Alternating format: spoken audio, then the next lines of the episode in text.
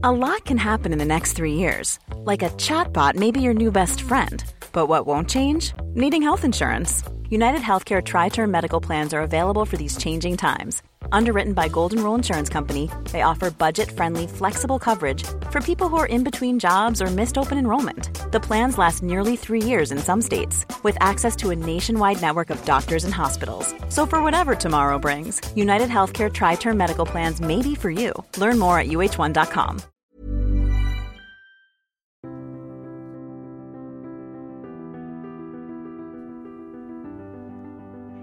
Bienvenue pour une nouvelle émission de Conflits, ravi de vous retrouver. Vous pouvez également retrouver Conflits en kiosque avec notre nouveau numéro qui vient de paraître et dont le dossier est consacré au nucléaire, la question de l'énergie et également la question du militaire.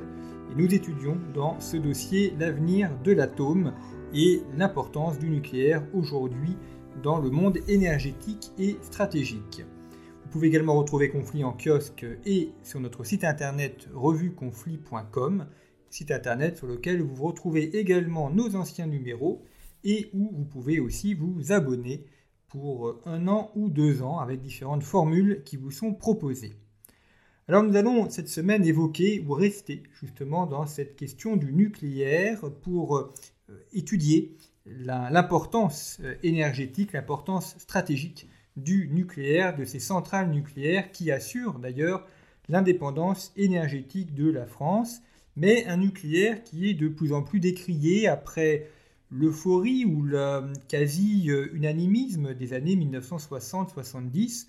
On a aujourd'hui une défiance de plus en plus importante, une défiance qui omet parfois les innovations technologiques qui ont eu lieu ou qui sont promises par l'énergie nucléaire. Et pour parler de cette question de nucléaire, je reçois cette semaine Fabien Bouglé. Bonjour. Bonjour. Merci beaucoup d'avoir accepté notre invitation. Vous êtes expert en, en politique énergétique. Vous avez publié un premier ouvrage en deux mille dix-neuf aux éditions du Rocher qui était consacré aux, aux éoliennes. Éoliennes, la face noire de la transition écologique. Et euh, vous récidivez en deux mille vingt et un avec un autre ouvrage consacré cette fois-ci au nucléaire. Nucléaire, les vérités cachées, toujours aux éditions du Rocher, avec, comme chaque semaine, nos références de livres qui sont à retrouver sur le site internet. Alors, quand vous évoquez les, les vérités cachées euh, du nucléaire, euh, pourquoi sont-elles euh, cachées, justement, ces, ces vérités ? Est-ce que c'est euh, une ignorance ou euh, est-ce qu'il y a aussi euh, une euh, lutte euh, d'information, une lutte d'influence également pour Euh, faire advenir d'autres types d'énergie ou euh, imposer peut-être aussi d'autres ressources énergétiques ? C'est une excellente question et en fait, euh, si je parle des vérités cachées dans mon ouvrage sur le nucléaire, c'est que ce livre est en fait la suite logique de mon livre « Éolienne, la face noire de la transition écologique » où euh, je développe euh, les nombreuses vérités cachées sur les éoliennes et ce que les lobbies euh, du vent nous essaye de, de, de nous imposer comme image vertueuse de l'éolien qui va sauver la planète. Et finalement, après cette étude où je montre cette face obscure et particulièrement polluante des éoliennes, et je ne vais pas rentrer dans le détail sur le sujet puisque c'est sur mon livre sur le nucléaire, et bien pendant la, la crise sanitaire du Covid, je me suis dit, mais finalement, les nombreuses fausses informations, désinformations, opérations de propagande des promoteurs éoliens et des associations environnementales qu'ils financent, hein, comme négaWatt, Greenpeace, W W F ou la Ligue de protection des oiseaux, finalement, toutes ces mésinformations sur l'éolien ne seraient-elles pas en relation avec de fausses informations qu'on nous impose sur le nucléaire ? En gros, est-ce qu'en fait on a pendant des années fait une propagande anti-nucléaire en diffusant de fausses informations, en faisant une propagande, en réalisant des biais cognitifs, et j'aurai l'occasion d'y revenir, pour imposer le développement des énergies renouvelables euh, qui sont principalement réalisées en Chine ou en Allemagne, puisque je vous rappelle, en France, soixante-cinq pour cent des éoliennes fabri- installées en France sont fabriquées en Allemagne et quarante-cinq pour cent des exploitants éoliennes en France sont allemands. Hein ? Et donc, justement, c'est tout ce, ce que j'ai voulu euh, comment dire, faire connaître, c'est euh, en fait finalement ce qu'on nous cachait sur le nucléaire. Ce que certaines associations environnementales essayaient de nous imposer était en fait de fausses informations, et c'est l'objectif de mon livre Nucléaire, les vérités cachées, de revenir sur ces fausses informations avec plus de cinq cents à six cents sources documentées, internationales, universitaires, internationales et scientifiques, pour justement remettre les choses à l'endroit dans le domaine nucléaire. Alors on va rester sur cet aspect de guerre économique qui est extrêmement important, et le rôle de l'Allemagne, que celle, enfin le rôle que l'Allemagne joue dans ce rôle. On avait réalisé en, en juillet deux mille vingt et un une émission avec Christian Arbulot, qui est le directeur de l'école de guerre économique, qui a publié justement une étude, une enquête sur la manière dont l'Allemagne sabote une partie de l'industrie française. Et dans cette industrie française qui est sabotée, il y a le nucléaire, parce que les Allemands n'ont plus de, de puissance industrielle nucléaire, et qu'ils essayent effectivement de, de saboter ou de savonner la planche du nucléaire français pour imposer leur propre industrie, qui est l'éolien allemand. Tout à fait. Alors là, c'est vraiment, euh, on va au cœur euh, du sujet. Euh, effectivement, et, et j'ai cité cette étude euh, de l'école de guerre économique, qui est une étude tout à fait passionnante, euh, qui a été rédigée, et euh, je l'ai couplée à d'autres sources, hein, par exemple le, le colloque que nous avons réalisé euh, euh, au Cercle de l'Union Interalliée en septembre deux mille vingt, euh, pour financer un documentaire du rêve aux réalités. Et finalement, euh, moi qui ai commencé à travailler sur l'énergie euh, il y a dix ans en étudiant bah, ces éoliennes qu'on allait installer à côté de chez moi, finalement, plus on allait, plus je passais en fait de la non-installation d'éoliennes à côté de mon domicile ou de ma résidence secondaire à des enjeux géopolitiques. Et en fait, mon livre « Nucléaire, les vérités cachées » dans son chapitre dix, l'Allemagne nous a déclaré la guerre économique sur la question de l'énergie. Eh bien, j'aborde cette question fondamentale de, qui est en train de, d'exister sous nos yeux, je dirais, hein, puisque l'actualité nous donne raison, et nous verrons euh, si euh, ce document, ce podcast est publié en, en janvier deux mille vingt et un, nous aurons probablement la réponse sur la question de l'introduction de, euh, du nucléaire dans la taxonomie européenne. Mais toujours est-il que, en réalité, derrière l'installation de ces éoliennes, nous avons deux modèles énergétiques qui s'opposent et qui se font finalement la guerre, sachant que la France, naïvement, euh, et l'État profond, n'avait pas vraiment compris qu'on était en guerre avec l'Allemagne. Alors pourquoi sommes-nous en guerre avec l'Allemagne sur la question énergétique ? Tout d'abord, euh, la France a fait le pari, après le plan Messmer dans les années soixante-dix, on est au cœur du, du choc pétrolier. En, dans les années soixante-dix, le pétrole euh, voit son cours multiplié par quatre. Le renchérissement du coût du pétrole a des conséquences directes sur le coût de notre électricité, puisque nos centrales au pétrole, nos centrales électriques au pétrole, euh, au gaz ou au charbon, sont obligées d'utiliser des énergies fossiles. Et donc Messmer, avec Robert Gallet, alors ministre de la Défense, hein, ancien compagnon de la Libération, pour lesquels la question de l'indépendance énergétique est fondamentale, décide de mettre en place et de déployer un grand plan du nucléaire euh, avec la construction de, de centrales nucléaires réparties dans la France entière. C'est en tout cinquante-huit réacteurs nucléaires sur vingt-huit centrales nucléaires qui seront répartis de manière équilibrée, de manière très intelligente sur l'ensemble du territoire, sauf la Bretagne, puisqu'à l'époque, euh, la centrale nucléaire de Plogoff euh, est contestée par les Bretons, au début assez peu, et puis ensuite il y a un mouvement de, de fond. Et euh, François Mitterrand décide finalement d'annuler la centrale de Plogoff, ce qui fait que d'ailleurs aujourd'hui la Bretagne euh, ne produit que vingt pour cent de l'électricité qui est produite sur son sol. Pourquoi il la conteste ? Ce sont les indépendantistes bretons ou c'est, euh... Non, c'est, au début euh, c'est peu contesté et puis euh, ça progresse. C'est plus pour la question des paysages, euh, le respect des paysages. Euh, ils avaient l'intention de, de, d'impression d'être une industrie. Puis ça se cristallise. Au début, c'est très peu contesté. C'est un peu comme les centrales éoliennes au large des côtes de Saint-Brieuc. Au début, c'est assez peu contesté, puis ensuite, ça, ça s'enflamme. Et comme Brice Lalonde, alors candidat aux élections présidentielles, fait un très beau score en Bretagne, euh, François Mitterrand, euh, après son élection, décide d'annuler euh, Plogoff. Voilà. Le résultat, c'est que la Bretagne, aujourd'hui, n'est pas du tout indépendante énergétiquement. Euh, le facteur de charge de l'ensemble des unités de production électrique n'est que de dix-neuf pour cent. C'est-à-dire que toute centrale électrique confondue en Bretagne ne produit que vingt pour cent de sa capacité maximale de production. Et en fait, les restes, les quatre-vingts autres pourcents sont importés de, de la France, euh, notamment des Pays de Loire, et notamment de la centrale au charbon qui est dans, dans les Pays de Loire.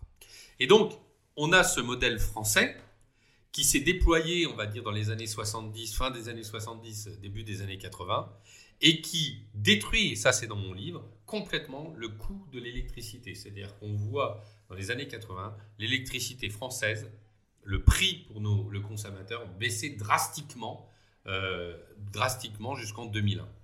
De son côté, n'oublions pas que l'Allemagne euh, ne dispose pas de la, de la bombe nucléaire, hein, de, dont la dissuasion nucléaire, on lui interdit, et euh, développe son nucléaire. Mais l'Allemagne, à partir des années quatre-vingts, est réunifiée avec euh, l'Allemagne de l'Est en particulier. Et autant les Allemands de l'Ouest euh, sont plutôt pro-nucléaires, puisque l'Allemagne de l'Ouest signe donc le traité euh, Euratom en dix-neuf cent cinquante-sept, ce qu'on appelle la communauté économique européenne de l'énergie atomique. L'Euratom, c'est le pendant du traité de Rome, hein, on, le, on le cite en cinquante-sept, et l'Allemagne de l'Ouest fait partie des pays signataires du, du traité de Rome. Mais l'Allemagne de l'Est est plutôt défavorable au nucléaire, surtout avec, euh, je dirais, l'influence euh, soviétique qui fait tout pour détruire le nucléaire français. Et d'ailleurs, euh, on parlait de Plogoff, on peut parler aussi de Superphénix. Il y a souvent des militants allemands dans les anti-nucléaires euh, qui viennent manifester. On, on retrouve la patte de l'Allemagne. De son côté, l'Allemagne, elle, a fait le choix, euh, on va dire depuis, donc, on va dire que depuis deux mille, euh, nous, nos, nos centrales nucléaires ronronnent. Mais euh, au moment de, de Fukushima, Euh, en deux mille onze, l'Allemagne fait le choix d'accélérer l'énergie wind, ce qu'ils appellent la doctrine de sortie du nucléaire, et se retrouve dans une situation totalement inverse de la France. La France a un réseau de vingt-huit centrales nucléaires réparties dans toute la France, un seul réseau piloté par une société nationale qui s'appelle E D F. L'Allemagne a une vision euh, régionale, à quatre réseaux de distribution électrique, a développé depuis lors un réseau éolienne et photovoltaïque et euh, développe des usines au charbon et au gaz. Et se retrouve finalement dans un système totalement inverse de la France. Nous, notre électricité est basée à hauteur de soixante-dix pour cent sur le nucléaire, dix pour cent sur l'hydroélectricité, tandis que l'Allemagne est basée sur dix pour cent de nucléaire, trente-cinq pour cent de renouvelables éoliennes photovoltaïques et quarante-cinq pour cent sur le charbon et le gaz, avec un réseau régionalisé, avec des réseaux complètement différents. Et donc, évidemment, l'Allemagne, elle, a développé sur son sol, avec deux cent mille emplois, toute une industrie du renouvelable. Et la France a développé sur son sol toute une industrie du nucléaire. quatre cent mille emplois, indirects, directs et induits. deux cent mille emplois pour, pour l'Allemagne. Et en fait, l'Allemagne, on va dire depuis l'énergie Wind de deux mille onze, n'a, n'a qu'un objectif, faire en sorte que nous baissons notre part du nucléaire pour nous vendre ces éoliennes. Éoliennes qui, est, comme les éoliennes, sont intermittentes, hein, elles ne produisent que vingt-cinq pour cent de leur capacité maximale de production, doivent être compensées par du euh, charbon ou du gaz. Alors comme l'Allemagne très émetteur de gaz à effet de serre, puisqu'elle diffuse beaucoup de, de, de C O deux dans la nature à cause de ses, de ses usines au charbon, usines au charbon qui viennent en complément de ces éoliennes, eh bien l'Allemagne produit entre quatre cents et cinq cents grammes de C O deux par kilowattheure produit, alors que la France, grâce à ses centrales nucléaires, produit cinquante grammes de C O deux par kilowattheure produit. Et l'Allemagne sait très bien que, en nous contraignant à baisser le nucléaire, nous sommes obligés de développer les énergies renouvelables. Et comme on développe les énergies renouvelables qui sont intermittentes, éoliennes ou photovoltaïques, on est obligé, au moment des pointes de consommation, d'utiliser des centrales au gaz.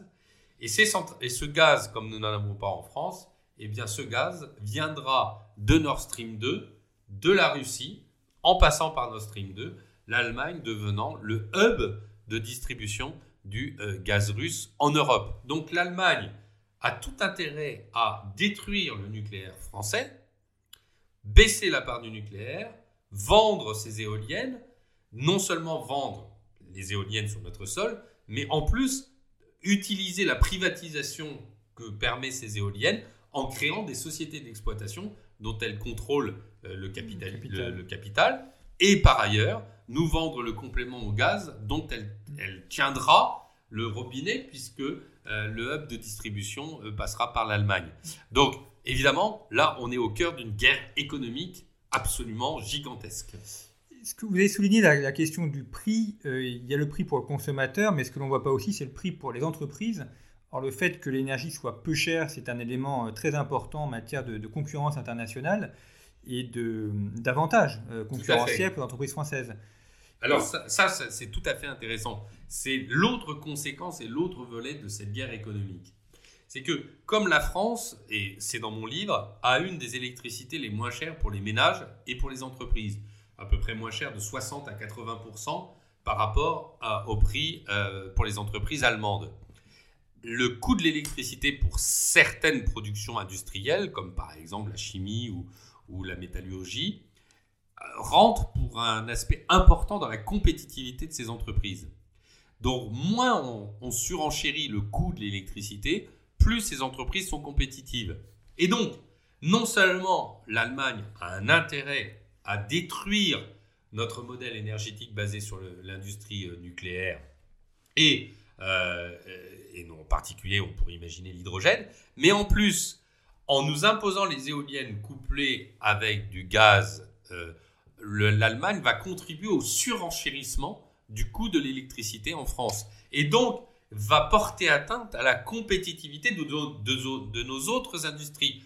Donc c'est le double effet qui se coule, si je puis dire. Ça a un effet sur notre filière industrielle nucléaire, mais ça a un effet aussi sur l'ensemble de nos industries. C'est pour ça que c'est terrible, c'est pour ça qu'il faut absolument prendre conscience du danger que représente l'installation d'éoliennes en France, puisque l'éolien, je le répète, doit être couplé avec du gaz, et que ce gaz vient de Russie via l'Allemagne. Il y a un autre aspect euh, également euh, sur cette euh, question euh, nucléaire, c'est le fait que finalement nous avons peut-être été... Euh... Enfin, c'est les, les, peut-être trop protégé. Euh, fort, comme nous avons une économie, une, une énergie qui est à faible prix, on a peut-être oublié justement l'importance euh, qu'avait l'énergie et ce que ça représentait. Raymond Aron avait une expression en disant que l'énergie, c'est, c'est le sang de la géopolitique. Oui. Et c'est vrai qu'on a eu ten, peut-être tendance à protéger qu'on était par le nucléaire, à oublier l'importance euh, de l'énergie parce qu'on a, on a très rarement des coupures d'électricité, sauf quand il y a... une tempête ou un événement qui fait que des lignes sont cassées, mais contrairement, au, je pense notamment à la Californie, qui a régulièrement des coupures électriques, ce n'est pas encore arrivé en France, même si euh, l'hiver euh, deux mille vingt deux mille vingt et un a passé pas très loin, justement du fait de la fermeture euh, d'une centrale nucléaire Fessenheim en, en Alsace. On, on, on s'est finalement peut-être un peu trop habitué à cette euh, énergie euh, abondante et peu chère. Alors, vous avez parfaitement raison, et je dirais qu'on est au cœur... et c'est tout à fait passionnant, on est au cœur de l'histoire de France et de ses grandes avancées sociales. Euh, en réalité, euh, Raoul Dufy, dans les années trente, fin des années trente, reçoit une commande euh, du Front Populaire euh, qui devient la Fée Électricité, qui est une œuvre d'art au Musée National d'Art Moderne. La Fée Électricité, c'est vraiment ce symbole du confort, du progrès. Et le Parti communiste et, et les socialistes sont très attachés à une idée centrale qui est l'accès égalitaire pour tous de l'électricité. Et en ce sens, euh, les communistes rejoignent De Gaulle. Hein, on a le gaullisme qui rejoint euh, le Parti communiste parce que euh, le Parti communiste français est totalement anti-nucléaire militaire mais pro-nucléaire civil. Et De Gaulle également. Donc, l'alliance entre le gaullisme et le Parti communiste fait qu'on a ce plan Messmer et tout le monde se met euh, comme un seul homme à la construction de ces centrales nucléaires qui assurent de manière égalitaire un accès au confort électrique moderne pour tous, de manière très peu chère. Il y avait une expression à l'époque qui disait que l'électricité est tellement abondante que c'était trop peu cher pour mettre des compteurs. Alors on avait l'idée que on pourrait avoir un accès électrique sans même avoir besoin de mettre des compteurs. De payer. Non, mais c'est, c'est quand même vachement intéressant. C'est quand même... Et ce confort qui est issu de cette politique gaulo-communiste, eh bien, on le retrouve aujourd'hui. Euh, on, on, comme vous le dites, c'est un peu l'accès à l'électricité, c'est un peu comme l'air qu'on respire ou l'eau. Euh, ça nous semble être quelque chose d'évident. Et on en a perdu, je dirais, la, la sensation du besoin ou la sensation de, euh, du manque. Et évidemment, depuis deux mille un, comme on a commencé à installer des éoliennes, qu'on a complètement déstabilisé le réseau avec des éoliennes intermittentes, qu'on commence à avoir des exemples, comme vous l'avez dit, du Texas, de Californie ou même d'Australie, où partout dans les pays où on a installé des énergies intermittentes, on commence à avoir des blackouts et des coupures d'électricité. Alors, une coupure d'électricité, quand il y a un petit peu, quand il fait beau, c'est pas un problème, mais des coupures d'électricité, quand il fait un froid de canard, c'est un peu plus compliqué. Et donc, en fait, le, l'Allemagne est au bord du, du, de la coupure d'électricité géante. Et lorsqu'on a fermé Fessenheim, donc c'est cette centrale nucléaire euh, qui représentait mille huit cents mégawatts et qui produisait deux virgule deux pour cent d'électricité française, eh ben on s'est mis à avoir des doutes quant à l'accès à l'électricité. Et le paradoxe incroyable, c'est que la fermeture de Fessenheim, euh, donc euh, en France, a été suivie d'une ouverture de centrales au charbon à Dattelen en Allemagne. C'est-à-dire que on exportait de l'électricité décarbonée et aujourd'hui, on importe de l'électricité de l'Allemagne extrêmement polluante. Donc, vous voyez, c'est, c'est tout ce paradoxe de la fermeture de nos centrales nucléaires. Et effectivement, on s'était tellement habitué à ce confort qu'on ne voyait plus l'utilité et on avait même, aussi contradictoire que ça puisse paraître, des écologistes bien contents de profiter de cette électricité euh, tous les jours. Hein, des partis écologistes ou même, je sais pas moi, Mélenchon, ils sont bien contents. Hein, j'imagine pas qu'ils arrêtent d'utiliser l'électricité soixante-dix pour cent du temps, alors que l'électricité nucléaire, c'est soixante-dix pour cent d'électricité euh, qui nous est offerte. Eh bien, se mettent à faire les enfants gâtés du système en disant faut mettre des éoliennes, faut mettre des panneaux photovoltaïques. Mais ce faisant, ils détruisent euh, tout notre système jusqu'à créer un déséquilibre euh, systémique. Et on le voit d'ailleurs en Belgique actuellement. Belgique qui a quelques centrales nucléaires, le débat est en train de faire rage et en Belgique ils veulent centra- supprimer les centrales nucléaires euh, contre du gaz. Heureusement il y a quelques euh, élus notamment du, du mouvement euh, réformiste qui, euh, qui luttent pour le maintien des centrales nucléaires euh, euh, mais on a l'exemple avec la Belgique de ce qui pourrait arriver en France. Alors on a évoqué en, en première partie d'émission la guerre économique et euh, le rôle de l'Allemagne dans cette guerre économique. On va aborder en deuxième partie d'émission d'autres éléments liés au nucléaire, notamment les, les dossiers euh, qui fâchent, si je puis dire, ou en tout cas les, les questions ou les arguments qui sont euh, souvent mmh. euh, opposés à, à l'industrie nucléaire. Euh, commençons par la question des, des déchets, parce qu'il euh, est vrai qu'on a des, des résidus euh, qui sont euh, produits euh, par l'électricité nucléaire, résidus dont euh, pour l'instant euh, ceux-ci sont enfouis, euh, mais euh, ça, ça peut éventuellement euh, poser une problèmes ou des questions euh, quant à leur dangerosité. Alors, euh, en fait, il faut comprendre que, euh, et Greenpeace nous dit, il y a un virgule six million de mètres cubes de déchets nucléaires. Alors ça, c'est vrai. Sauf que ces un virgule six million de mètres cubes, ça n'est pas euh, tous les déchets nucléaires, parce qu'en fait, il y a, vous avez des catégories de déchets nucléaires. C'est l'A N D R A, c'est une agence de l'État qui gère les déchets nucléaires. En réalité, vous avez aux alentours de trois à quatre pour cent de déchets nucléaires, de ces un virgule six million, qui sont très dangereux. C'est ce qu'on appelle les déchets haute activité. Ces déchets haute activité représentent, depuis le début de, de la politique nucléaire, donc tout confondu en cumulé, quatre mille mètres cubes, hein, et représentent aux alentours de quatre-vingt-quinze pour cent de la radioactivité totale, et représentent zéro virgule deux pour cent de ces un virgule six million de mètres cubes. À ceci, il faut ajouter ce qu'on appelle les déchets moyenne, vie, euh, moyenne activité longue vie, qui représentent à peu près trois à quatre pour cent des déchets nucléaires et qui euh, représentent quatre pour cent de la radioactivité. Ce qui fait que, globalement, entre les, les déchets haute activité, les déchets moyenne activité longue vie, on a à peu près quatre-vingt-dix-neuf virgule huit pour cent de la radioactivité totale des déchets pour quarante-quatre mille mètres cubes. Ce sont ces déchets qui sont vitrifiés pour les hautes activités, donc les quatre mille mètres cubes sont vitrifiés, et les moyennes activités longue vie sont empaquetées dans des, euh, dans, dans des colis. Et ce sont non, ces deux catégories de déchets. déchets oui. Vitrifier, qu'est-ce que ça signifie? bah, Ça veut dire qu'on prend la poudre de déchets, euh, de, de, des déchets, hein, sachant que les déchets, c'est cinq pour cent du combustible. On prend cette poudre et on la vitrifie et on la met dans des colis. Donc comme une plaque de verre ou une... Voilà, on en fait une grosse plaque de verre, ce qui en fait évite la diffusion de la radioactivité. Euh, et ce sont ces déchets que l'on doit euh, enfouir à Cigéo, à, à Bure. Last but not least, la particularité, c'est que nous avons une autre technologie qui a été abandonnée par Emmanuel Macron. C'est le projet Astrid.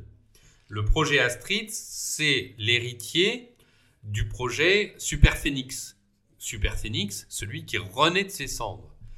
Le, le, toute la filière nucléaire avait fabriqué et construit un réacteur nucléaire à neutrons rapides qui avait la particularité d'utiliser ces déchets haute activité en les transformant en électricité et en supprimant leur radioactivité.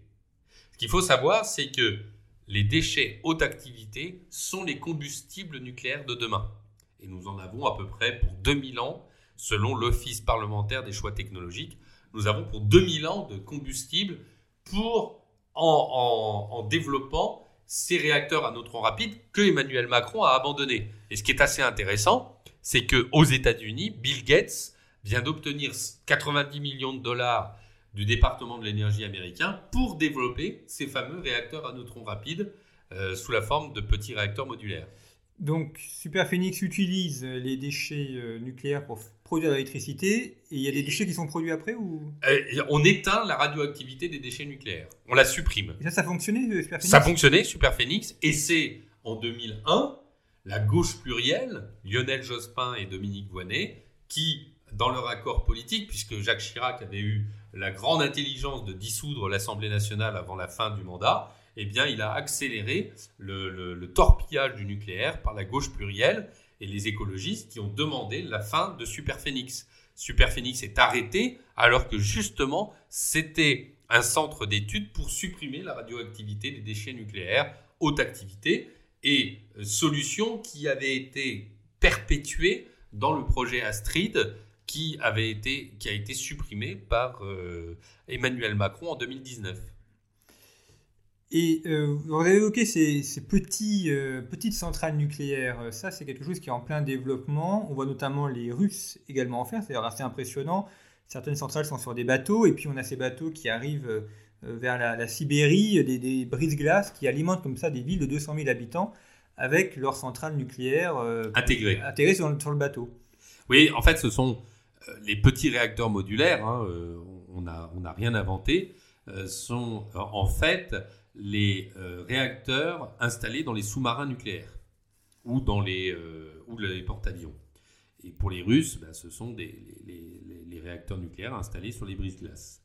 Euh, donc, en fait, ces petits réacteurs modulaires constituent l'avenir des, des, pour ces installations-là ou pour même, par exemple, créer des petites usines à hydrogène, par exemple, en particulier dans les lieux assez euh, éloignés.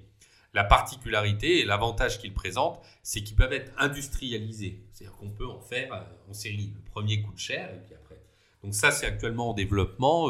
Alors, Emmanuel Macron s'est enorgueilli de, de, de les lancer avec un, un budget d'un milliard d'euros. Mais enfin, E D F, Framatome et d'autres partenaires ont commencé à le développer avec un projet qui s'appelle Neward, euh, qui a quatre à cinq ans et qui est en plein euh, développement. Donc, euh, les petits réacteurs modulaires ne sont pas l'avenir du nucléaire, mais une des voies de développement, en particulier pour certains pays en voie de développement.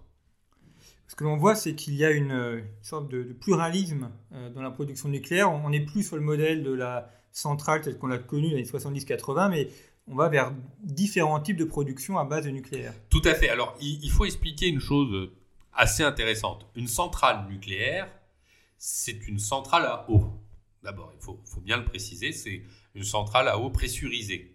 C'est-à-dire qu'en fait, le combustible nucléaire va chauffer une piscine d'eau. Cette piscine d'eau va chauffer de l'eau dans un second réseau. Et ce, le second réseau va créer de la vapeur d'eau qui va ensuite aller vers la turbine qui va faire l'électricité. Donc, c'est ce qu'on appelle les réacteurs à eau pressurisée. Ça, ce sont les cinquante-huit réacteurs que nous avons actuellement. Aujourd'hui, vous avez quatre grandes pistes de développement du nucléaire. Vous avez les petits réacteurs modulaires que l'on vient d'évoquer, qui sont soit à eau pressurisée pour les projets français, ou alors à neutrons rapides, c'est-à-dire que par exemple, Bill Gates, lui, projette des petits réacteurs modulaires à neutrons rapides, c'est-à-dire utilisant les déchets nucléaires. Vous avez la technologie euh, du, euh, de, de, du, de la technologie du thorium, où vous allez utiliser euh, à sel fondu, hein, du thorium à sel fondu, où là vous allez utiliser les déchets nucléaires pour utiliser, transformer le thorium en uranium deux cent trente-trois et produire de l'électricité en supprimant les déchets nucléaires. Ça, c'est ce que développent les Chinois. Vous avez Euh, le réacteur à neutrons rapides, donc ça c'est une technologie visant à utiliser les déchets nucléaires haute activité pour euh, faire de l'électricité. Euh, le, la puissance, c'est cent fois la puissance des réacteurs actuels. Et puis vous avez l'autre technologie qui est l'inverse de la fission, qui est la fusion nucléaire. Alors juste pour préciser, la fission, ce sont un, c'est un atome que l'on va casser en deux et qui va produire de, l'é- de l'énergie. C'est l'uranium deux cent trente-cinq qui a cette capacité de fission. Et c'est d'ailleurs la même technologie qui est utilisée dans les bombes, sauf que l'uranium deux cent trente-cinq est à l'état naturel de l'ordre de un pour cent dans l'uranium. Hein, vous avez l'uranium deux cent trente-huit dans, dans un combustible d'uranium. Vous êtes dans, dans un kilo d'uranium, vous avez quatre-vingt-dix-neuf pour cent d'uranium deux cent trente-huit non fissile, et un pour cent d'uranium deux cent trente-cinq fissile. Dans une bombe, on va enrichir l'uranium jusqu'à faire en sorte que l'uranium deux cent trente-cinq soit, de, représente quatre-vingt-dix pour cent de l'uranium. Et donc, ça explose parce qu'évidemment, la, la, la, la, la, la, le, l'énergie. La, l'énergie en chaîne, ce qu'on appelle la... Le, voilà, la, la, vous avez un, un système en chaîne qui fait que ça explose. Dans une centrale nucléaire, l'uranium est enrichi, l'uranium deux cent trente-cinq n'est enrichi qu'à hauteur de cinq pour cent. Ça, on a un uranium qui se casse en deux. Tandis que la fission, ce, c'est deux euh, atomes d'hydrogène que l'on va fusionner, qui va en faire un seul atome. On a deux atomes qui vont faire un seul atome, en particulier un atome d'hélium. Ça, c'est la réaction qui se produit dans le Soleil. Et ça, ça, dé- ça dégage une, une énergie considérable sans déchets nucléaires. C'est ce qu'on essaie de faire avec ITER notamment. À Tout à fait, exactement. Et c'est un programme international avec les Chinois, les Américains, un peu euh, partout. Et on avance considérablement dans cette... Alors là, si on réussit à reproduire euh, la, l'opération de, de fusion nucléaire à grande échelle, euh, on aura une électricité euh, illimitée pour des années et des années. Vous avez évoqué le, le thorium. Lorsque l'énergie nucléaire a été développée dans les années mille neuf cent cinquante, il y a eu un, un débat justement sur l'uranium et le thorium. Mmh. Le thorium avait été abandonné parce qu'il ne permettait pas de faire des ressources pour le militaire. Et donc, euh, comme le, le militaire, civil et nucléaire étaient liés, on a fait le choix de l'uranium. Aujourd'hui, on pourrait très bien développer le thorium, notamment pour des pays qui ne veulent pas ou à qui on, a, on interdit d'avoir du nucléaire militaire. Tout à fait. Il faut quand même, pour le thorium, parce qu'il faut transformer ce thorium en, en uranium, il faut quand même des déchets nucléaires. Hein. C'est-à-dire que le, le, le principe de la centrale au thorium, il faut savoir que le thorium est trois à quatre fois plus présent dans la nature que l'uranium. C'est un des gros avantages, c'est qu'on a une ressource quasi illimitée de, de thorium. Et pour commencer le, l'opération euh, des centrales nucléaires au thorium, il nous faut un peu de déchets nucléaires des autres centrales nucléaires. Donc, c'est totalement vertueux parce qu'on fait de l'électricité avec quelque chose qui est beaucoup plus présent et qui permet aussi, là aussi, d'éteindre les déchets nucléaires des autres centrales nucléaires. Alors, on a évoqué la question des déchets. Il y a un autre sujet également qui est celui des, des accidents nucléaires. Il y en a oui. eu peu, mais il y en a eu, euh, qui sont intéressants chacun à, à étudier mmh. parce que chaque cas est vraiment particulier. Je commençais par la fin, le cas de euh, Fukushima, parce qu'on... On, On, on l'associe souvent euh, aux accidents nucléaires, alors que ce n'est pas strictement parlant d'un problème nucléaire, c'est, puisque c'est un problème qui était lié au tremblement de terre d'une part et de tsunami d'autre part, et que finalement la centrale a plutôt bien résisté. Euh, au tremblement de terre et ensuite au tsunami. Et pourtant, on l'a présenté comme un accident nucléaire. Alors, tout à fait, vous avez bien raison, et c'est ce que je souligne dans mon livre. Fukushima, et ça, il faut vraiment euh, éliminer cette fake news de... de euh, Fukushima n'est pas une catastrophe nucléaire. Il y a des catastrophes, hein, Three Mile Island ou, euh, ou Tchernobyl, qui sont de véritables catastrophes nucléaires. Fukushima, euh, d'abord, vous avez deux centrales nucléaires à Fukushima. Vous avez Fukushima un et Fukushima deux, qui est à douze kilomètres un peu plus au sud. Une autre centrale nucléaire, qui était également au bord de la mer. Alors Fukushima, il faut savoir, c'est une ville qui est à cinquante kilomètres euh, euh, du bord de côte. Hein. Donc en fait, ce n'est pas tout à fait Fukushima, on a dit Fukushima, mais euh, ces deux centrales, il y en a une. Qui, donc on a le tsunami, le tremblement de terre qui est suivi du tsunami. Le tsunami euh, est tellement important, vous avez des vagues de vingt à trente mètres, il déborde les centrales, c'est-à-dire que les barrages anti-tsunami ne contiennent pas l'eau. Et Fukushima, euh, qui est un peu plus au sud, résiste complètement. Mais par contre, à Fukushima, celui pour lequel on a connu euh, un incident, c'est que la, le débordement de l'eau conduit à euh, une anomalie dans le système de refroidissement du circuit primaire de la centrale. Et là, effectivement, à ce moment-là, on a euh, ce qu'on appelle le, le, le réacteur nucléaire qui se transforme en corium et qui dégage de la radioactivité. Mais là, il y a une enceinte de confinement, ce qui fait qu'il n'y a pas eu de mort, euh, il n'y a pas eu de mort en fait à Fukushima, si ce n'est les vingt mille morts de, du tsunami. Et oui, d'ailleurs, vous soulignez, le, c'est important de dire qu'il n'y a pas eu de mort parce qu'il y a eu plusieurs rapports faits euh, par des organismes japonais ou internationaux qui ont bien montré que euh, les Japonais, d'ailleurs, ont bien géré l'incident en, en déportant la population, en proclamant une zone euh, non Tout habitable. À fait. Voilà, mais en fait, il n'y a pas eu de mort véritablement. Il y a eu des morts en raison des, euh, des dépressions qui ont suivi euh, les, les déplacements de population. Euh, mais euh, globalement, il n'y a pas eu de mort. Il y a eu un ouvrier dont il est avéré qu'il serait décédé après, euh, dans le cadre de l'entretien de, de ces centrales nucléaires. Mais d'ailleurs, euh, c'est à, tout à fait intéressant parce que autant on a des études, par exemple, pour Tchernobyl de Greenpeace, autant, parce que je les ai cités, hein, moi je veux citer de manière pluraliste, autant je n'ai trouvé aucune étude alternative euh, publiée par euh, des associations antinucléaires. Donc ça, c'est tout à fait intéressant.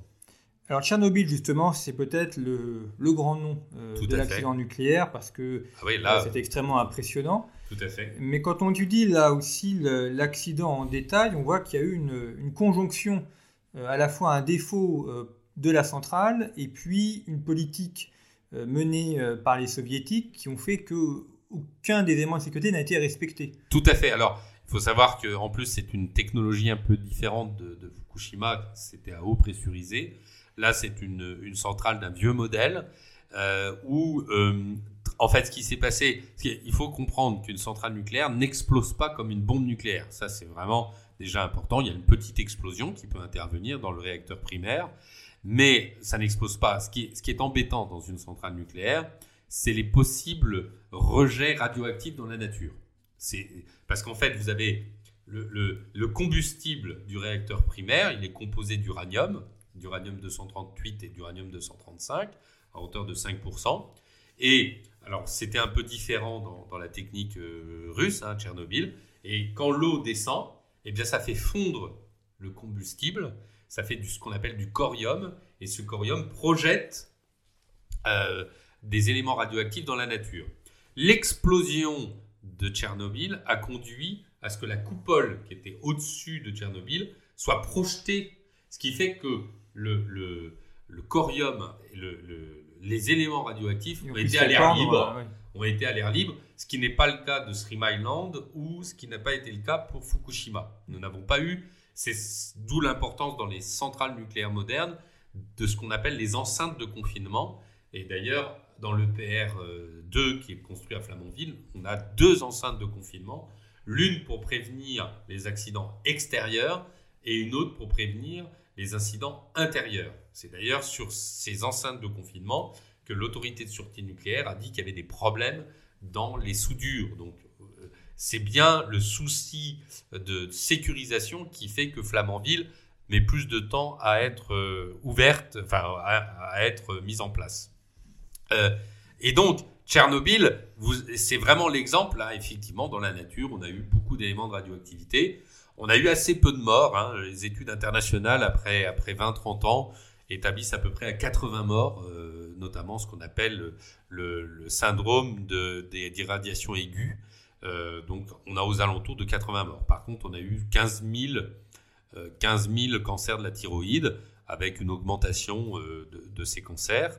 Et euh, le, le, l'UNESCAR et puis le, le Forum Tchernobyl, qui a été créé, créé avec plein d'organisations intergouvernementales, les pays concernés, établit à cinq mille le nombre de personnes potentiellement euh, pouvant décéder de, de cancer euh, lié à cet événement.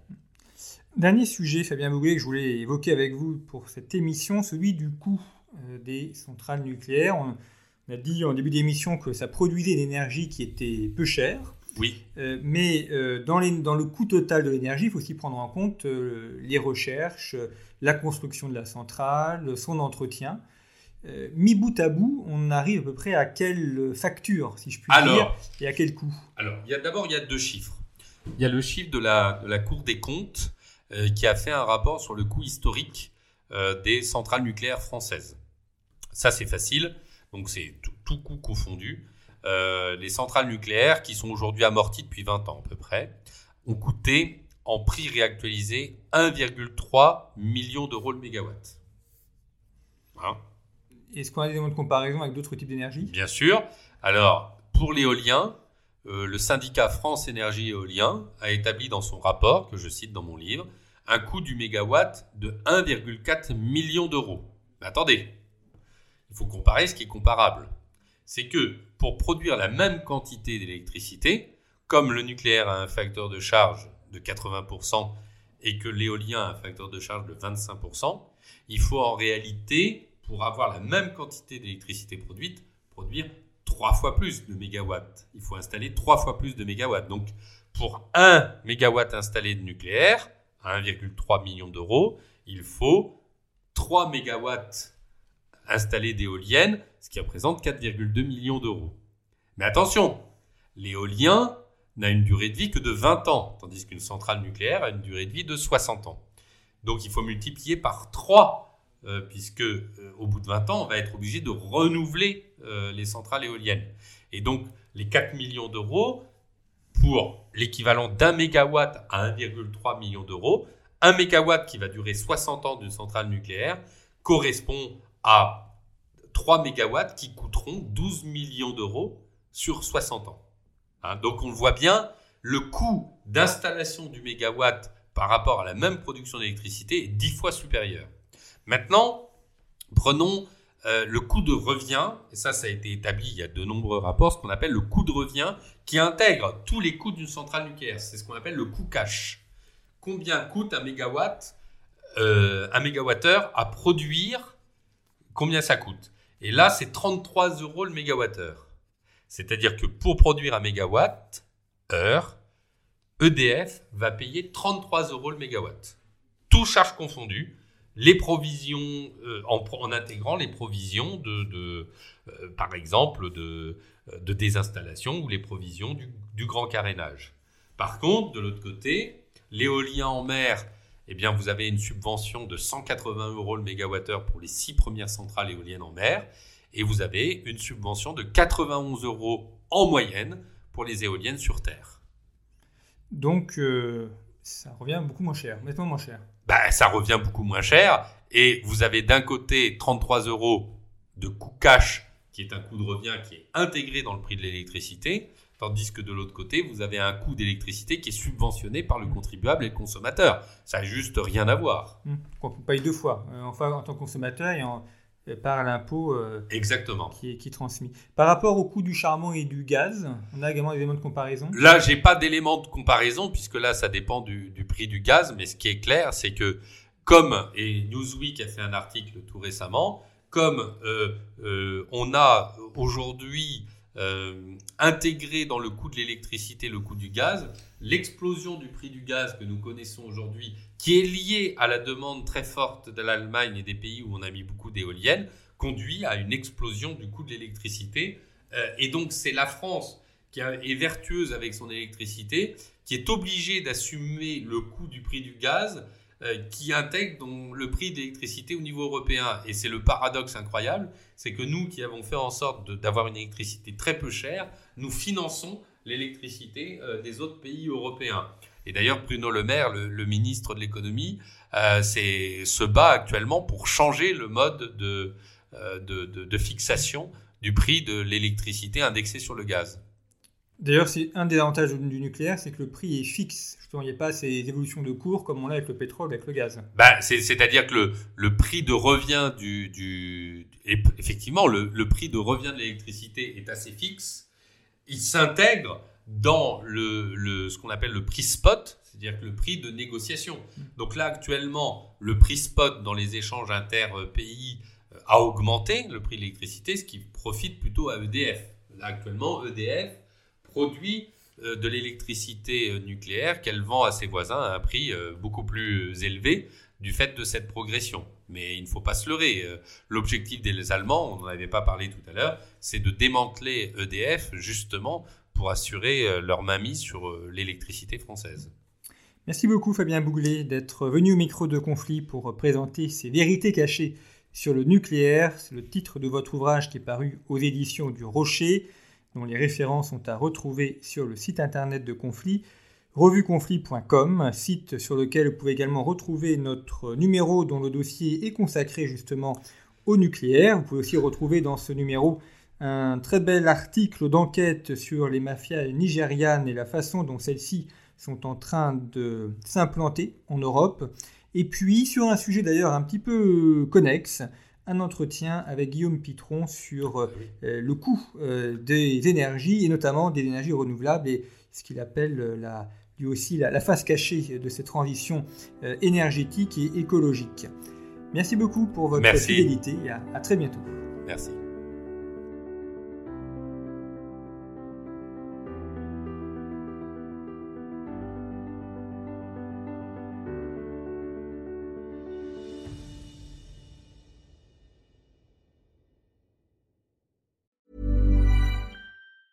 Hi, I'm Daniel, founder of Pretty Litter. Did you know cats tend to hide symptoms of sickness and pain? I learned this the hard way after losing my cat, Gingy. So I created Pretty Litter, a health monitoring litter that helps detect early signs of illness by changing colors, saving you money and potentially your cat's life. Pretty Litter is veterinarian developed, and it's the easiest way to keep tabs on your fur baby's health right at home. Go to pretty litter dot com and use code ACAST for twenty percent off your first order and a free cat toy. Terms and conditions apply. See site for details.